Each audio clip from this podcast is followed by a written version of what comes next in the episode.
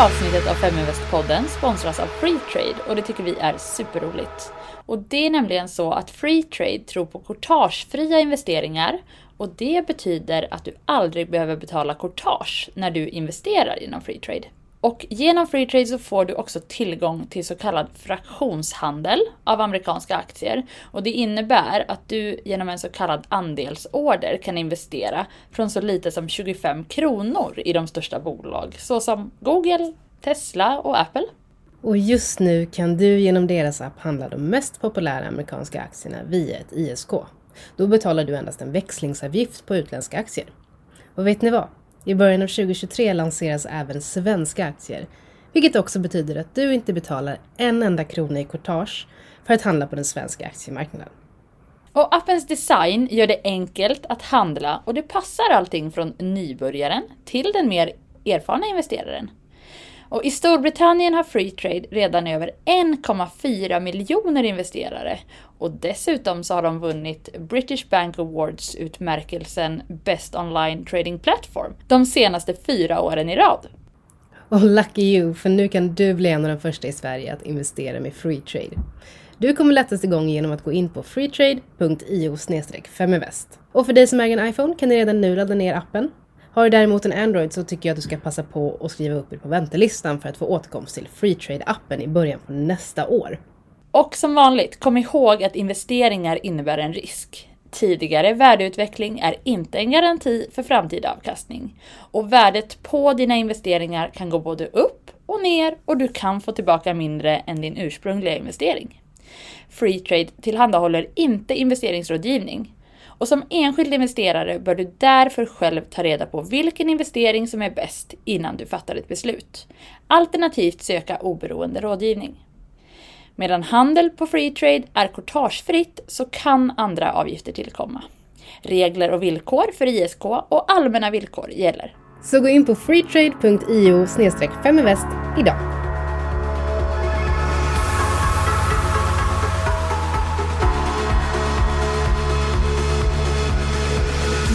Födelsedagsbarn idag, Mikaela. Är det sant? Ja. Jag funderade på vem det skulle kunna vara. Det är faktiskt så att en av våra ambassadörer nere i Malmö, Stina, fyller 30 år idag. Är det sant? Grattis Stina! Hurra, hurra! Vad är det för en dag? grattis, grattis, grattis! Hoppas vi får komma på fest. Ja, absolut. Apropå fest. Apropå fest, ja. Det var jag och ganska nyligen. Och ganska mycket den här helgen som var. Är det så? Det låter som en maxad helg. Vad hade ja. du för dig då? Ja, men jag har ju haft här två superlugna Östersundsveckor då jag knappt firade nyår. Men det tog jag igen nu i helgen som var.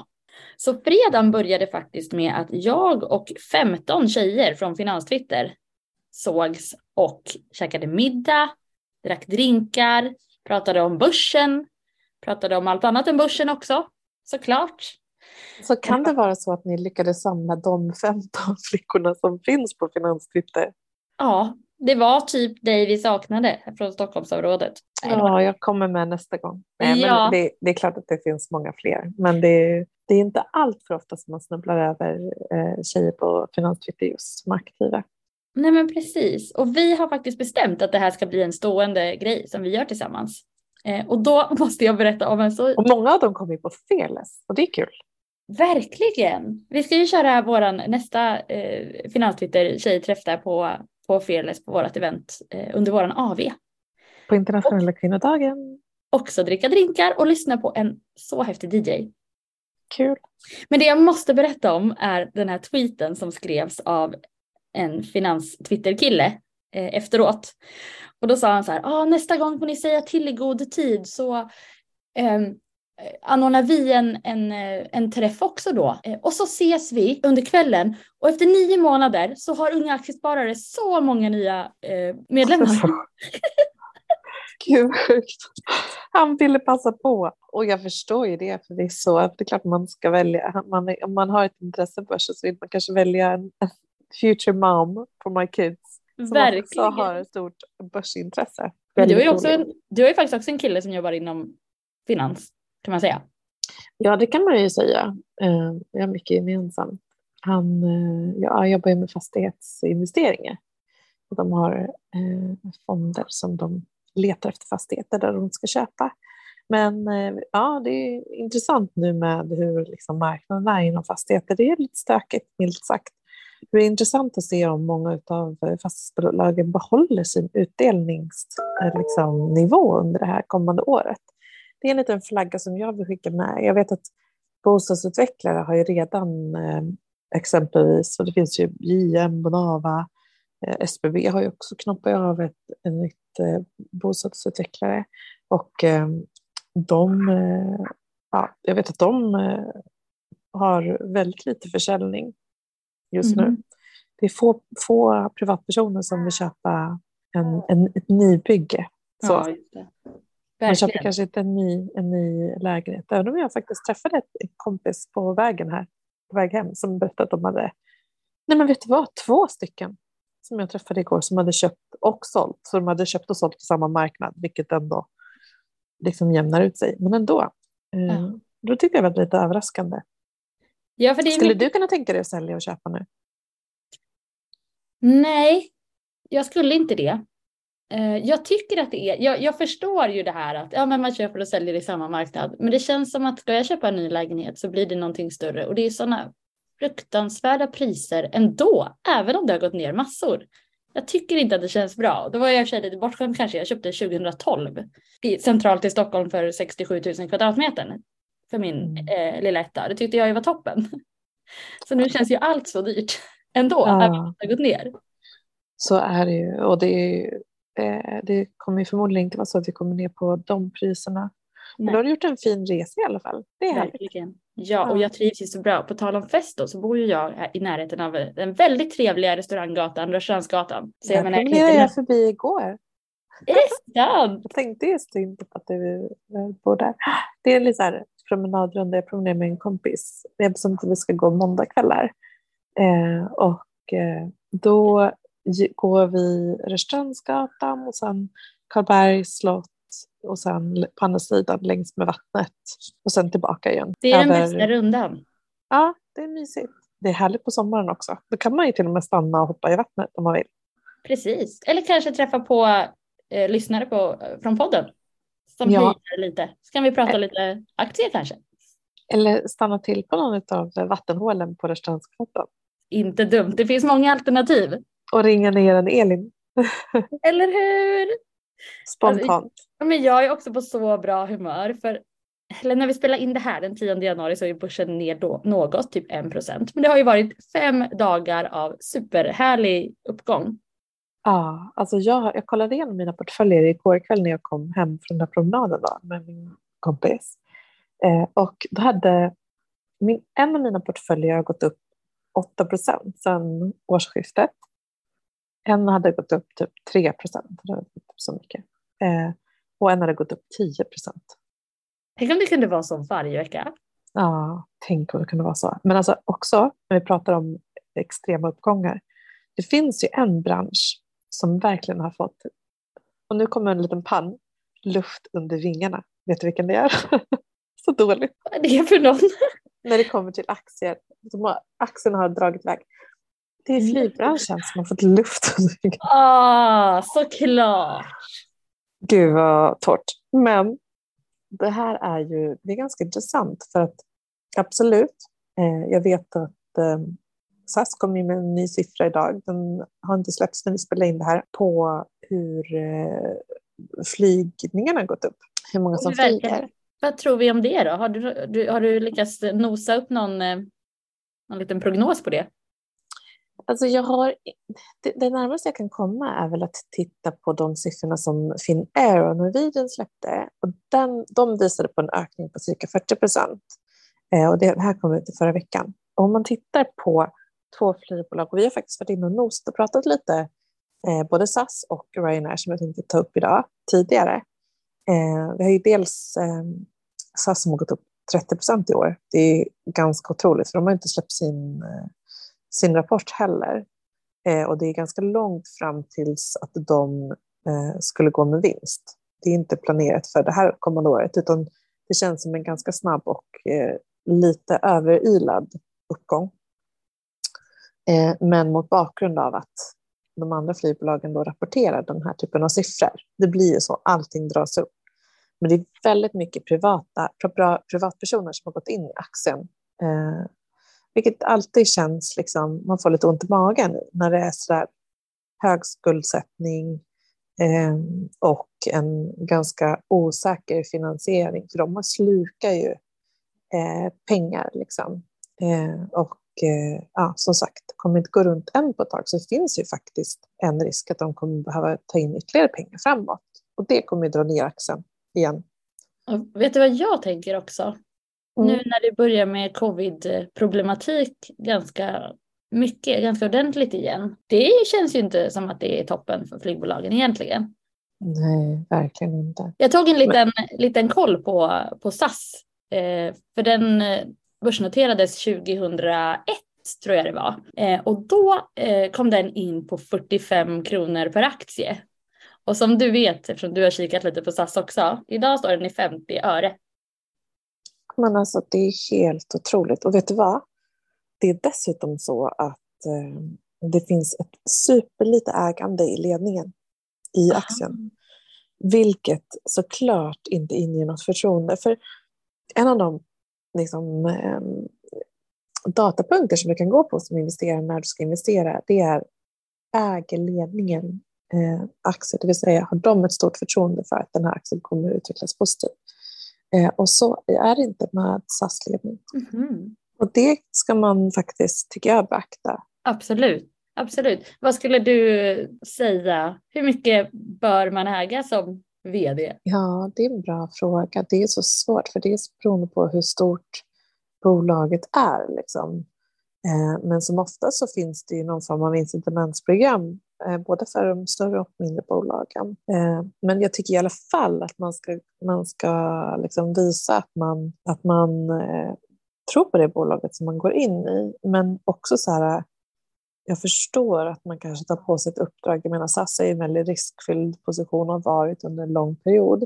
Så det blir ju en mer turnaround person som ska gå in och kanske inte är så committad till det själva bolaget mm. som sådant. Men samtidigt så, eh, så tycker jag generellt att det är ändå en, en varningssignal. Mm. Men om vi tar SAS till exempel då, skulle du säga att den har vänt? Är den på uppåtgående? Eller när, när skulle du känna så här, ja men nu känns SAS tryggt att gå in i igen, om, om någonsin? Ja, men I och med att det, eh, det finns en prognos om att SAS ska eh, gå liksom mer positivt, eh, göra ett positivt resultat om några år, så har jag ingen stress med att gå in i en sån typ av aktie. Utan jag skulle säga absolut, jag, om jag hade tid så hade jag, det här kunnat vara en sån här swing eh, trade som jag hade kunnat ta till exempel om de hade kommit ut med, med eh, liksom, eh, att de har en ökning på flygandet på 50 procent. Att de slår konkurrenterna så att jag kanske kunde gå in och, och titta på om, om det mot bakgrund av den datan eh, skapar en uppgång så går jag in och ut på kortare tid i aktien. Men det är ingenting för min, för min portfölj just nu, utan jag vill se lite, eh, lite mer kostnadskontroll och eh, att eh, bolaget eh, eh, liksom börjar överträffa förväntningarna snarare att de vid varje rapport kommer med negativa nyheter. De har ju faktiskt tidigare lagt rapporten också, eh, några dagar och det vet inte jag vad det betyder, men eh, Eh, ja, det är ändå eh, vid, den här, vid den här rapporten så, så skulle jag säga att jag skulle liksom avvakta ytterligare ett par rapporter med en positiv trend där man visar att ja, men till exempel så vill man se att de här pengarna som de har i, om det är runt 4 miljarder tror jag, som man har i kassan, att det ska kunna faktiskt bära till att bolaget går med vinst. Det är inte säkert. De har gjort av med 6 miljarder så att, eh, de har ju bränt mycket pengar. Mm. Och vi kanske ska passa på att säga det att de bolag eller det vi pratar om här inte är någon rådgivning. Nej, så är det verkligen. Men, Men det jag tycker också... är intressant också är att Ryanair finns ju som en liksom, SAS är ju ett, ett bolag som många gärna vill flyga med. Ryanair är ju ett sånt här som man har, typ, många har pustat och frustat när man har flugit med. För det, är här, det har kostat extra med bagage, det har kostat och det var lite trångt. Och de har alltså för mig har det varit så olika typer av bolag, men det känns som att SAS hamnar mer åt eh, Ryanair-hållet ju längre det Eller går. hur? Det är det som är grejen. Eh, och eh, Ryanair har gått upp 50 procent på tre månader. Och I början av det här året så höjde de prognosen för, eh, för det sista kvartalet för att de såg en eh, uppdämd efterfrågan som eh, inträffade såklart jul och nyår när alla skulle ut och, och flyga. Och det såg man ju faktiskt också. För de som, bland annat så såg jag fler personer som reste eh, som sa att det var så svårt att komma igenom passkontrollen på invägen när man rest, man kom hem till Arlanda. Mm. Okay. Eh, att det var kaos. Så vi har börjat flyga igen i alla fall. Så vi får se hur det påverkar SAS. Men det som är spännande med Ryanair Holdings det är ju att bolaget går ju med vinst. Eh, Aha. Jag tror att de har ett P tal på runt 17 om inte jag minns fel. Mm. Men det där eh, tycker jag är så intressant. Och jag vet inte om det är bara kulturen vi har i Sverige att man åker med SAS, men jag hade nog inte valt Ryanair nu när jag har blivit lite äldre och bekvämare. Nej, men det intressanta är om de kommer, eh, för de, om, alltså det, problematiken med Ryanair är att man, man behöver åka buss i en timme om man var i Stockholm. I alla fall eller en och en halv timme kanske till och med. Ja, det är långt. För att komma till flygplatsen. Så det blir ju det blir ju utmanande på det sättet. Mm. Eh, sen har de ingen utdelning heller. Mm. Eh, så det är väl också någonting som eh, kanske gör att många inte tycker att de är spännande. Men vi får se vad det blir för rörelse i, i SAS-aktien då i, idag efter att de här trafiksiffrorna har kommit ut klockan 11. Det är om en och en halv timme ungefär när vi sitter och spelar in det här.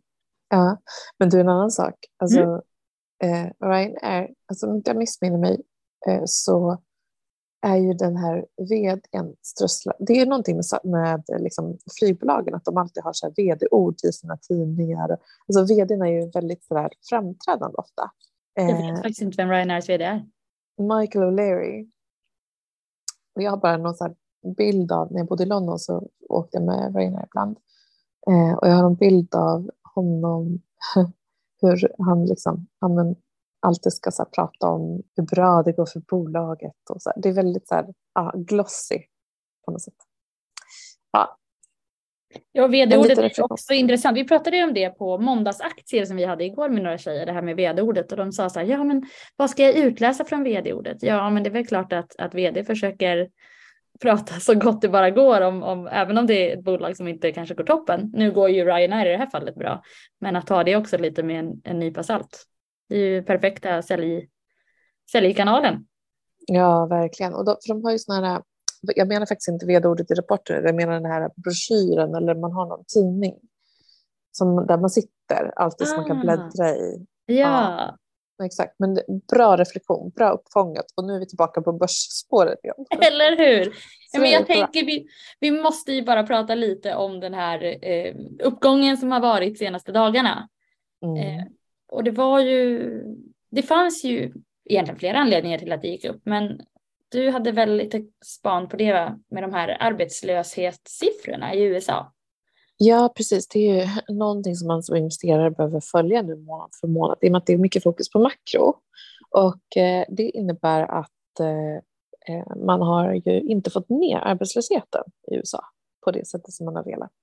Men det som då gav lite positiva liksom, vibrationer genom det är ju att eh, Fed då förmodligen kommer reagera positivt på de senaste arbetsmarknadssiffrorna som kom för slutet av eh, året 2022. Eh, där man såg att nej, men det fortsatte att vara en stark arbetsmarknad. Eh, 4,5 miljoner nya jobb.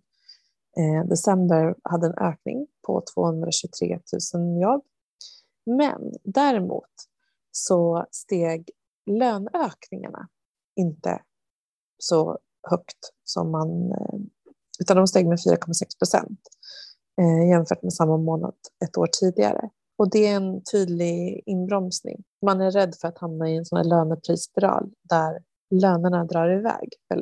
Eh, och det är ju en hög eh, ökning, men i, i relation till, till året som varit så var det inte det.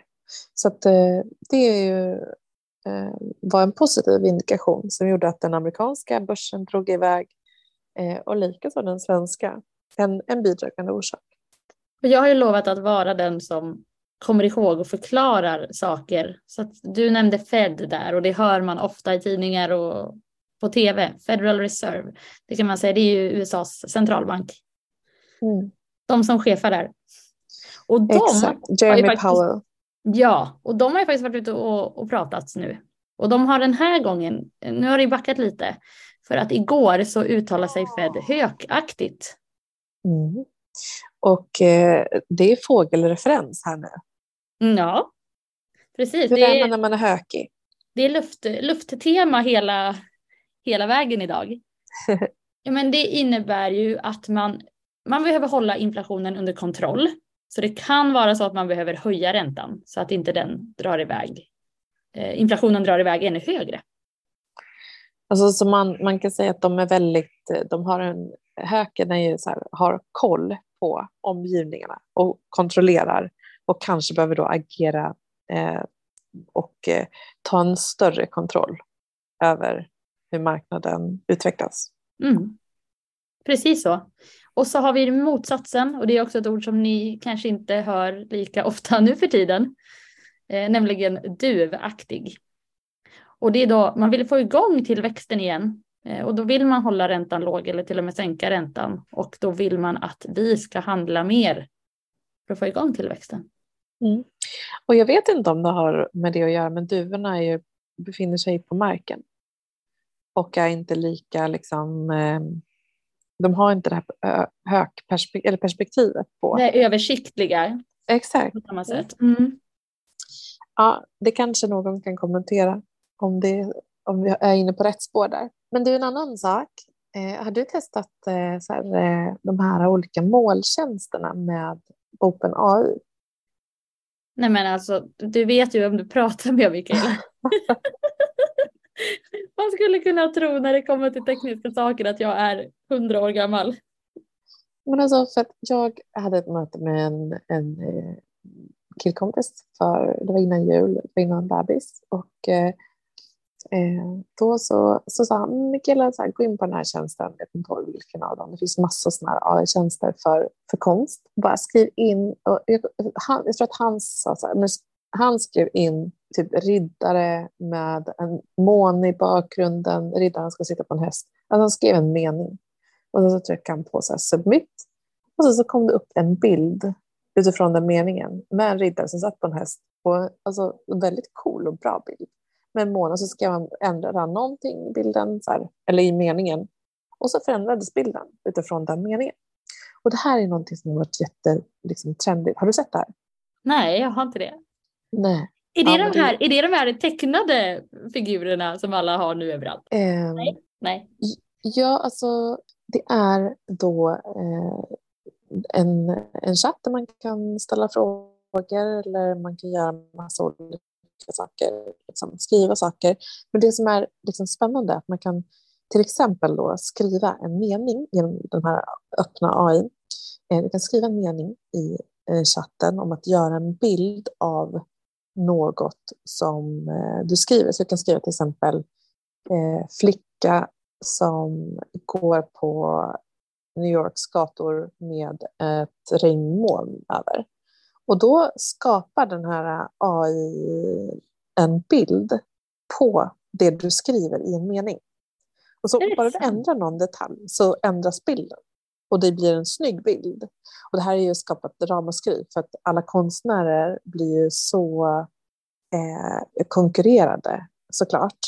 Och tycker att det här är inte riktig konst och här lägger vi liksom timmar på att skapa fram och tänka och, och det förstår man ju verkligen. Jag är ju konstintresserad så jag förstår ju verkligen den problematiken. Ja, och jag tänker framför allt för de som säljer posters. Ja, exakt. Och där så finns det faktiskt en utställning på Victoria and Alberts museum som är ett av mina favoritmuseum. Jag är till London som ni vet och hängde där var och varannan helg. Eh, och då var det faktiskt så att den första konstnären som eh, skapade och programmerade en egen sån här eh, konstskaparprogram. hette eh, Harold Cohen. Han gjorde det på 70-talet. Han skapade ett program som hette Aaron eh, som man då kallade det första liksom, AI-artisten eh, som han jobbade med under många år. Där han, eh, han forskade vid Stanford University bland annat eh, och jobbade där. Eh, det här är, det är så spännande att det, redan på 70-talet kunde man liksom programmera den här typen av funktion. Men det är först nu, 40-50 eh, år senare, som man börjar använda, använda det på ett mer liksom, ja, men alla kan skapa konst med de här funktionerna. Till och med jag som bara kan rita en streckgubbe. Ja, absolut. Du ska bli en superkonstnär. och eh, nu är det faktiskt så att idag så har Microsoft kommit ut med att de vill köpa upp 49 procent. De har investerat i, i den här eh, chattbotten tidigare. Nu så vill de, eh, går ett rykte om att de vill köpa upp 49 procent av aktierna i det här forskningsbolaget. Men det skulle motsvara en, värdering, en investering på över 100 miljarder kronor. Oj. Så det är ett litet rykte. Vi får se, det kanske bekräftas innan vi släpper den här podden. Precis, det får vi återkomma till. Men du vet vad jag ser? Jag ser att vår poddgäst knackar på här nu. Ja. Då går vi in i podden. Det gör vi.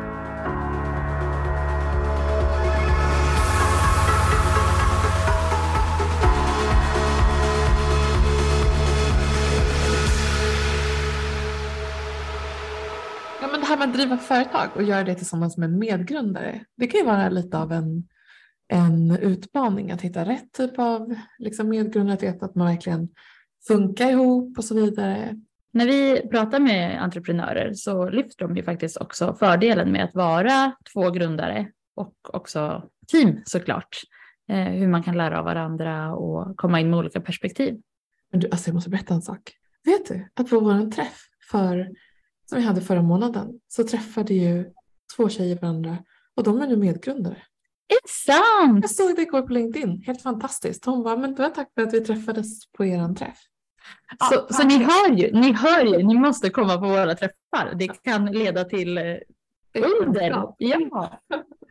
Men det som är eh, något som ändå jag tänker skulle liksom eh, kännas mer tryggt utifrån många olika perspektiv. Det är faktiskt att driva ett företag med sin förälder Eh, och med sin dotter.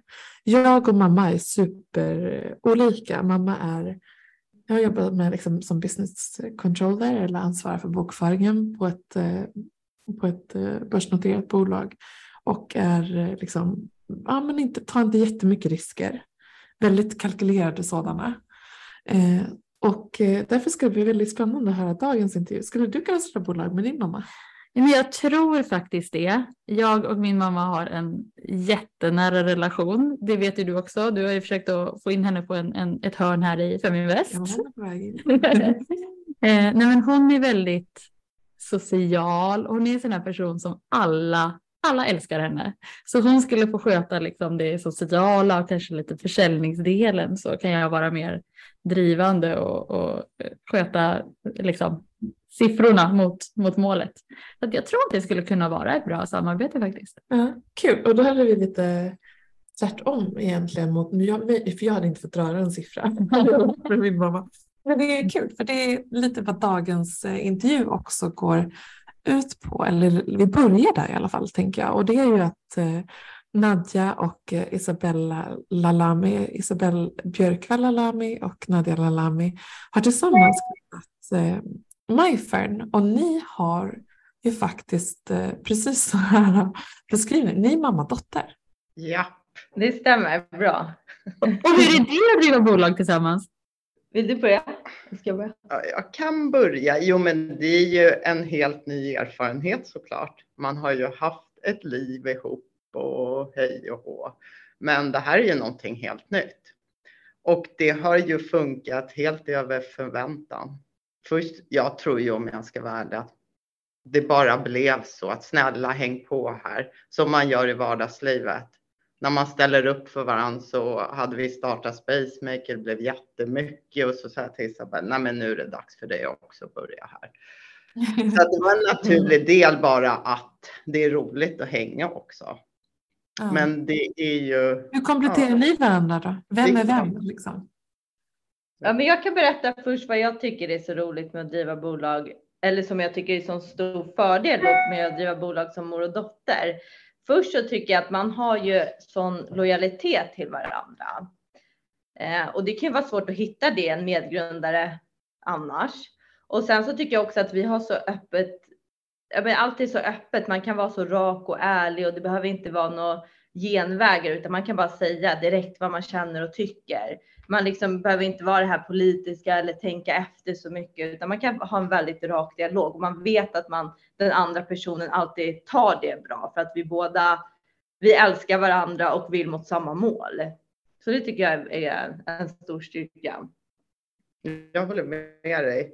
Och sen är det ju en styrka att åldersskillnad tror jag är bra. Alltså att det är bra att man har olika typer av erfarenheter. Jag kanske har grunden och det stabila med kanske bygga organisation och så vidare och du hänger ju mer med i allting nytt som sker. Mm. Så man kombinerar erfarenhet med, vad var min del? Hänga med i utvecklingen. ja, innovation och liksom att eh, fortsätta och, och haka på nya trender och förstå vad marknaden är på väg någonstans. Ja, men exakt. Det ser vi bara när vi har eh, kollegor. I nuläget har vi en praktikant som är ungefär tio år yngre än, än vad, vad vi är, Mikaela. Eh, och bara det, bara på den lilla skillnaden så märker man ju så här, oj, man hänger inte med i allt liksom i, i innovation och, och, utveckling kanske på samma sätt som man gör när man är i, i en yngre generation. Och vilka plattformar man ska vara på de här frågorna. Sen måste jag också säga det som var svårast att vänja sig vid och som jag fortfarande har svårt med. Vet ni vad det är? Mm. När mitt i ett stort möte kanske så bara Nadja. För ibland är det ju mamma, ibland är det Nadja och så bara vem är jag egentligen? Ja, just det. Man kanske inte vill säga mamma på ett investeringsmöte. Nej, jag tänkte inte på det alls. Det bara kom, jag bara spottar ut det namn jag känner för. Men när jag är sur så säger jag Nadja. Ja. Nadja, har du gjort det här nu? Ja, vad kul. Vi har spännande perspektiv som jag aldrig reflekterat över. Men jag vill nyfiken. Jag tycker, och jag tycker att det är viktigt att nämna, för du nämnde att du startade Spacemaker först. Mm. Och att ni jobbar ihop där. Kan inte du berätta vad den affärsidén är? För det är faktiskt början på vidareutvecklingen sen. Mm. Ja, SpaceMac. Tidigare var jag anställd på diverse större techbolag som växte snabbt. Sen kom jag bara till en punkt att säga, nej men gud vad ska jag nu hitta på? Jag som älskar nya saker och att det går fort. Och då så Spacemaker är som man säger hyresgästrådgivare. Vi hjälper kontor, företag med nya kontor om de behöver göra om befintliga kontor. Just nu som alla har märkt så är det mycket det här med hybridarbete. Hur mycket ska man jobba hemma? Hur ska vi anpassa kontoret till det och så vidare. Så det är vad Spacemaker gör. Och lite på det spåret är ni ju också inne i ert senaste bolag som ni startade tillsammans som heter MyFern. Jajamensan. Egentligen från början MyFern var vi väldigt fokuserade på B2C och vi hade egentligen som tre businessområden B2C, B2B2C via fastighetsägare och så B2B där vi tänkte kontor. Men själva idén var då att man skulle kunna ladda upp en planritning, få den i 3D, visualisera och möblera i 3D och sedan kunna beställa möbler och få det på plats enligt ritning.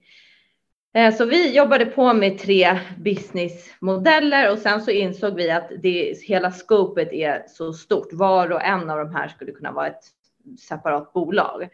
Och då bestämde vi oss att fokusera på B2B just med att vi faktiskt redan har kunderna med Spacemaker och vi är experter på det området. Ni bara egentligen kompletterar den tidigare affären med ett digitalt verktyg. Ja, ja. Säga så. Mm. Så MyFen är ett B2B SaaS-bolag där det egentligen är, våran slogan är a digital one-stop shop for the workplace jungle. Så, så hela målet är att skapa kontroll för eh, företagen, för deras workplace teams egentligen. Det vill säga office managers, facility managers, receptionister och så vidare. Både så att de ska få koll på sin inventory, allt de faktiskt har på ett kontor och ha det kopplat smidigt till deras ritning i 3D så att de enkelt kan göra nya seatings till exempel.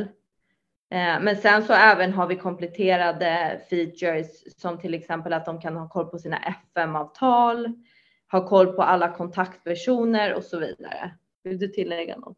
Vad är FM-avtal för någonting? Facility management-avtal, alltså kaffemaskiner, växter, ah. städning. Mm.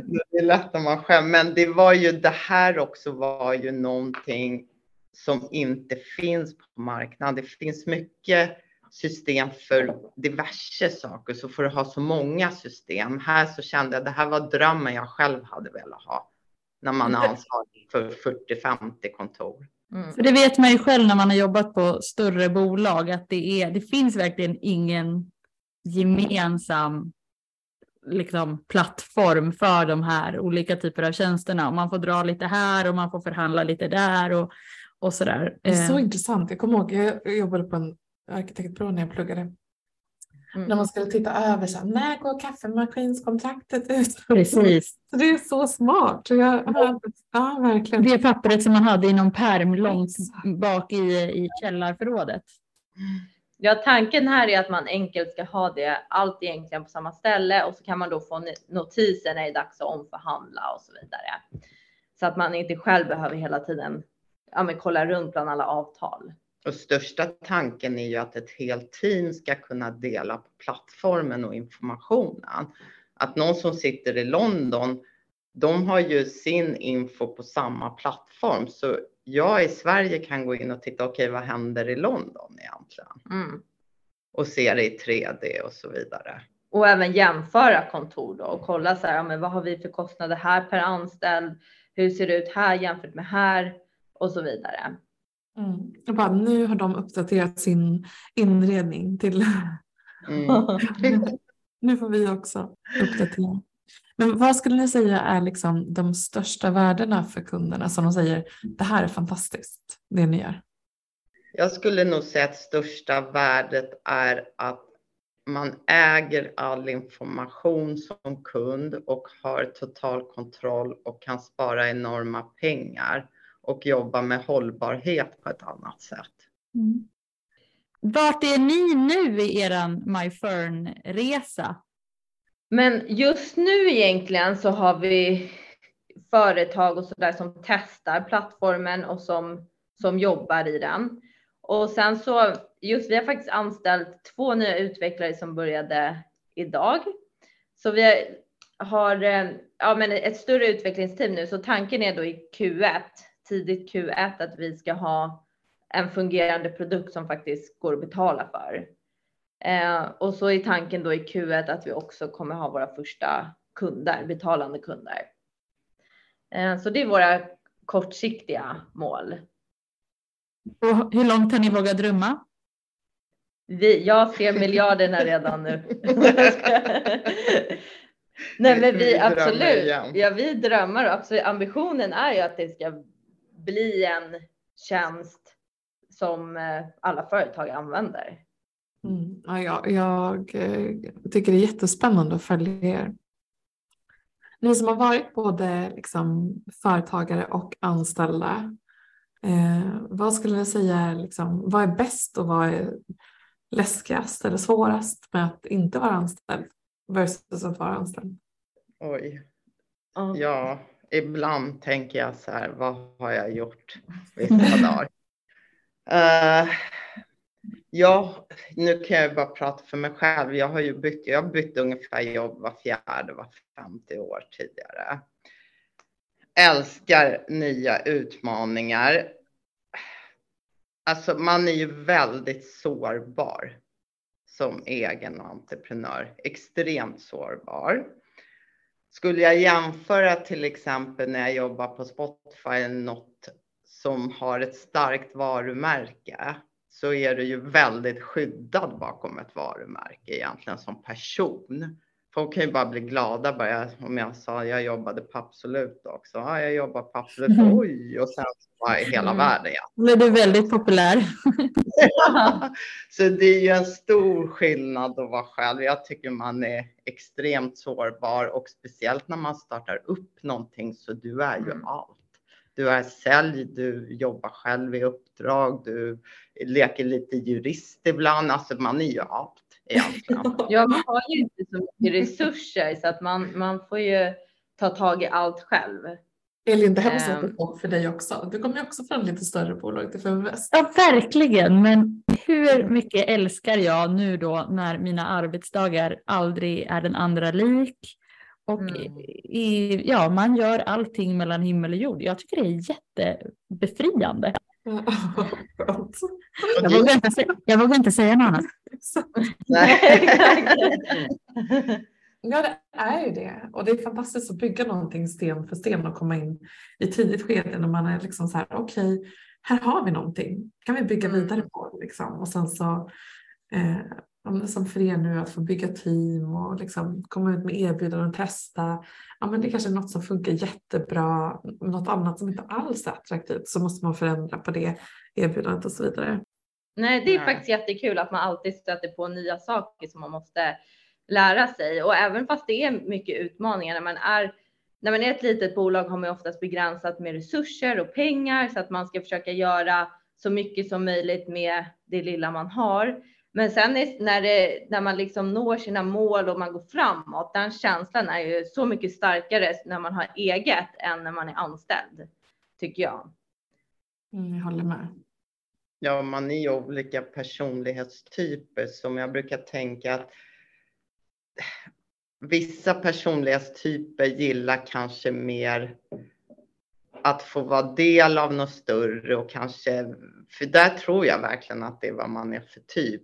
Vissa vill ju helst inte ta beslut, kanske tycker att det är lite jobbigt och så vidare. Så att ja, jag tror att det är personlighetstypen som är den viktiga. Vi älskar ju egentligen båda två, sådan mor, sådan dotter kanske man ska säga. Att mm. liksom ta risker också, våga ta beslut fast man mm. inte är hundra. Kommer det här bli rätt, ja eller nej? Och när det blir lite fel, då gäller det ju att snabbt lösa det, lösa det och göra om och göra rätt. Ja, verkligen. Jag vill gå tillbaka och prata lite mer om, om drömmar. Eh, för ja. ni pratar ju om att ni vågar drömma och ha mål. Eh, mm. Vad tror ni är viktigt för att uppnå de här målen och drömmarna som man har? Oj, det är en svår fråga, men jag tror först och främst så är det ju bra att man sätter mål och liksom gärna att man skriver ner vad man har för mål och kanske även sätter upp delmål. Sen tror jag att det är viktigt att man egentligen har bra vanor, så att, för det är lätt att bli hysterisk med någonting och kanske om man ponerar att man vill börja träna och så är man så här, ja, men nu ska jag träna fem dagar i veckan, poff från noll, att man går till noll till hundra och jag ska göra det här och här och här. Men att hålla, att hela tiden hålla ett tempo som funkar för en och ha vanor som gör att man hela tiden tar sig framåt. Eh, tror jag är bra. Ja, att man hela tiden går mot sina mål och sina drömmar. Men jag har ju inga drömmar. Jag har ju aldrig haft drömmar. Har du inte det? Nej, det, det, för, alltså jag har aldrig vetat vad jag ska bli när jag blir stor och har drömmar. Jag brukar alltid säga så här.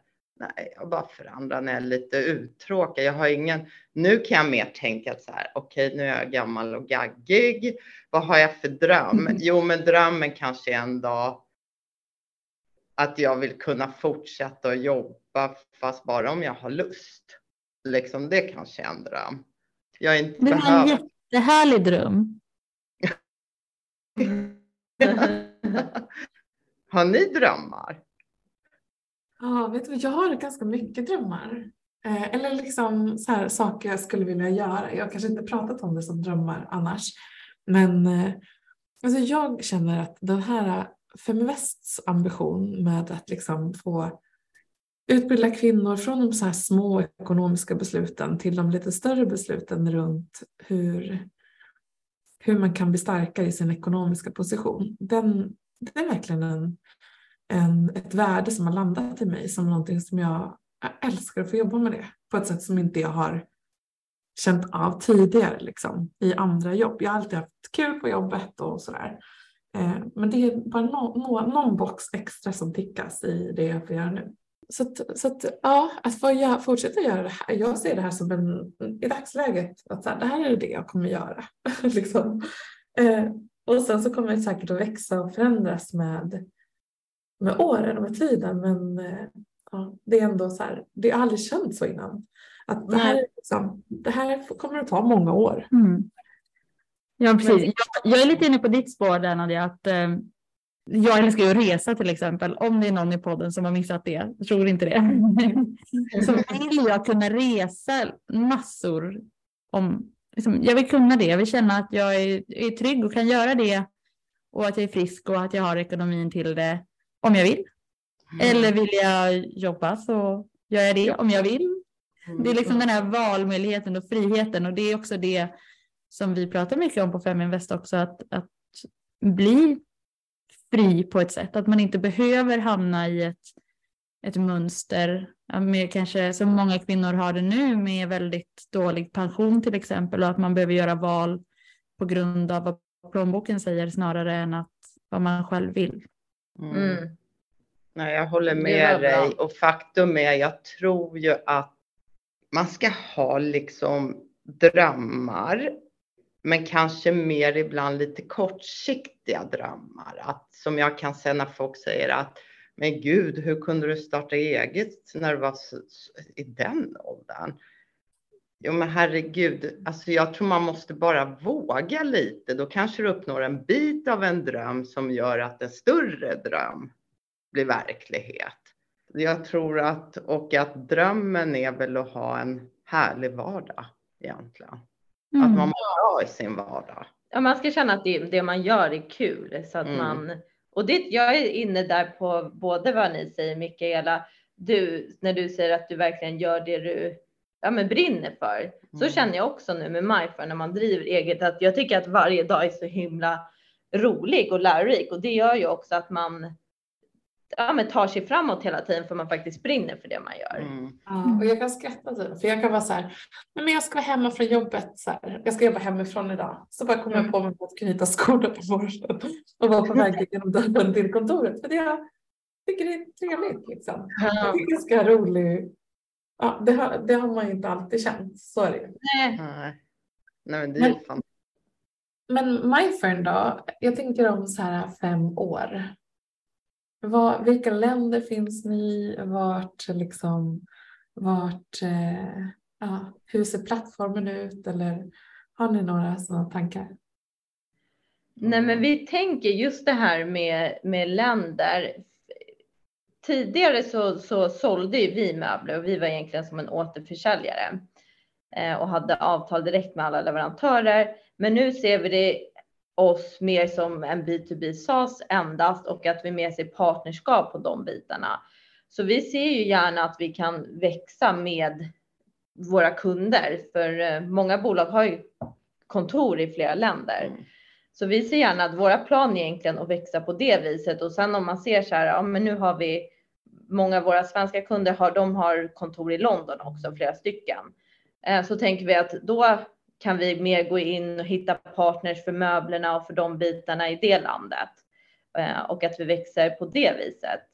Ja, men som det ser ut idag har vi ju redan kunder som testar från USA. Ja. För plattformen är ju i, i, stor del inte bara köpa möbler. Det är så mycket andra funktioner som man vill ha även om man inte kan köpa möbler. Möbler kommer alltid kunna köpa på ett visst sätt i plattformen. Så att det har vi ju redan att de testar i andra ja. länder. Men vi vill att det ska vara en jättesmidig upplevelse för, för användarna och att det ska vara allt gällande deras kontor ska finnas i plattformen och de ska lätt enkelt kunna arbeta i plattformen. Mm. Och att det är en rolig och härlig upplevelse egentligen. Mm, det låter som att ni är något på spåret tycker jag. Eh, och både det att liksom kunna möblera och få en översikt på, på hur det fysiskt ser ut men också alla, alla olika leverantörer kopplade till kontoret. Det är en jättespännande kombination. Mm. Jag tycker det är så härligt att få eh, träffa er idag och se ert samspel och jag tänker också att ni blir fantastiska förebilder för andra mödrar och döttrar som kanske har gått i samma tankar och kanske mm. inte vågar ta steget. Man kanske tänker för mycket på liksom utmaningarna som skulle kunna, kunna uppstå i, i en sån form av, av arbetsrelation. Men jag eh, tror snarare tvärtom. Mm. Det är roligt. Det är fantastiskt. Ja. Det är roligt att höra. Vi får faktiskt ofta den frågan. Men sen så tror jag, utan att jag faktiskt vet, så jag hör gärna er åsikt, tror jag att det kanske är en kulturell skillnad. Mm. För att mm. jag tror att man mer hör det här i Sverige, så här, gud vad konstigt, medan familjeföretag i andra länder kanske är vanligare. Ja, det tror, tror jag. Så kan det nog vara. Ja. intressant. Ja, precis så att man eh, på ett annat sätt. Det känns lite amerikanskt exempelvis att barnen kliver in i föräldrarnas eh, liksom, Fast det kanske i och för sig är ett senare skede, så här, generationsskifte. Nej, men intressant tanke. Vi är ju väldigt självständiga i Sverige i alla fall. Mm. Ja, ja, intressanta reflektioner och väldigt kul att bli att följa med er ut i världen. Eh, mm. Följa er resa. Eh, så att du som är nyfiken, gå in på www.myfern.io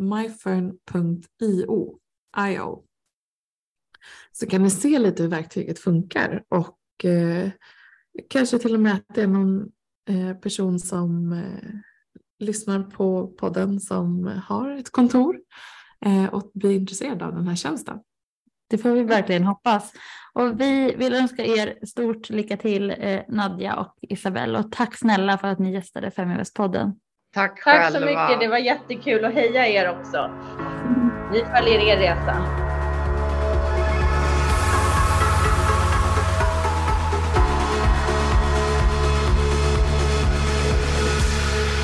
Men den här veckan så sponsras Feminvest-podden av Justin Case och de är Sveriges livförsäkringsspecialister. Jag tänkte kolla med dig Rebecka. Hur bra koll har du på livförsäkringar? Nej men jag vet ju vad en livförsäkring är såklart. Men vikten av att ha en, det var jag nog inte så medveten om. Jag fick nämligen höra att nästan en av tre familjer inte har råd att bo kvar i sin bostad om en partner går bort. Och som vanligt ser statistiken sämre ut för kvinnor än för män som ensamförsörjare. Hur chockade är vi på den? Nej, jag är inte det minsta förvånad. Och jag tänker dessutom att många familjer kommer få det kämpigare ekonomiskt framåt när vi har höjda räntor mm. och att priset på mat och el har gått upp. Allt blir ju faktiskt dyrare. Ja men det är ju helt galet. Och vet du, det pinsamma är att vi har pratat om just livförsäkringar hemma av och till, men inte tagit oss för. Och vet du vad jag tror? Nej. Jag tror att det är så vanligt. Tror du det? Ja, det tror jag. Mm. Dessutom så läste jag jätteintressant statistik som visar på att svenskarna är väldigt duktiga på att försäkra sina saker. Mm. Till exempel sin dyra handväska. Mm. Men man glömmer att försäkra sin familj. Vet du, jag kan tänka mig det. Men då måste jag ju bara fråga. Hur dyrt är det att teckna en livförsäkring hos Just In Case? Nej men det är inte speciellt dyrt och det är väldigt enkelt. Du kan gå in på deras hemsida och där kan du teckna försäkringar upp till 6 miljoner kronor. Och det som är så trevligt är att alla ni som lyssnar på Feminvest-podden får chansen att teckna en livförsäkring hos Just In Case och får sin första månad kostnadsfritt. Och det gör ni genom att gå in på www.justincase.se feminvest och följ instruktionerna därefter. Skaffa Just In Case idag!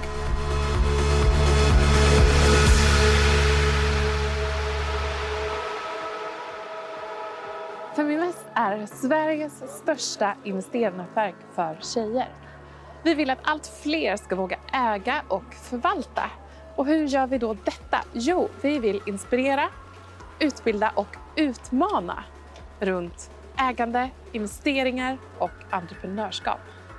Följ Feminvest på våra kanaler Facebook, Instagram, Youtube varje vecka så kommer vi även ut med en podd och du kan ju självklart även följa nyheterna som publiceras på feminvest.nu. Det är bara att söka på Feminvest på samtliga kanaler så hittar du till oss.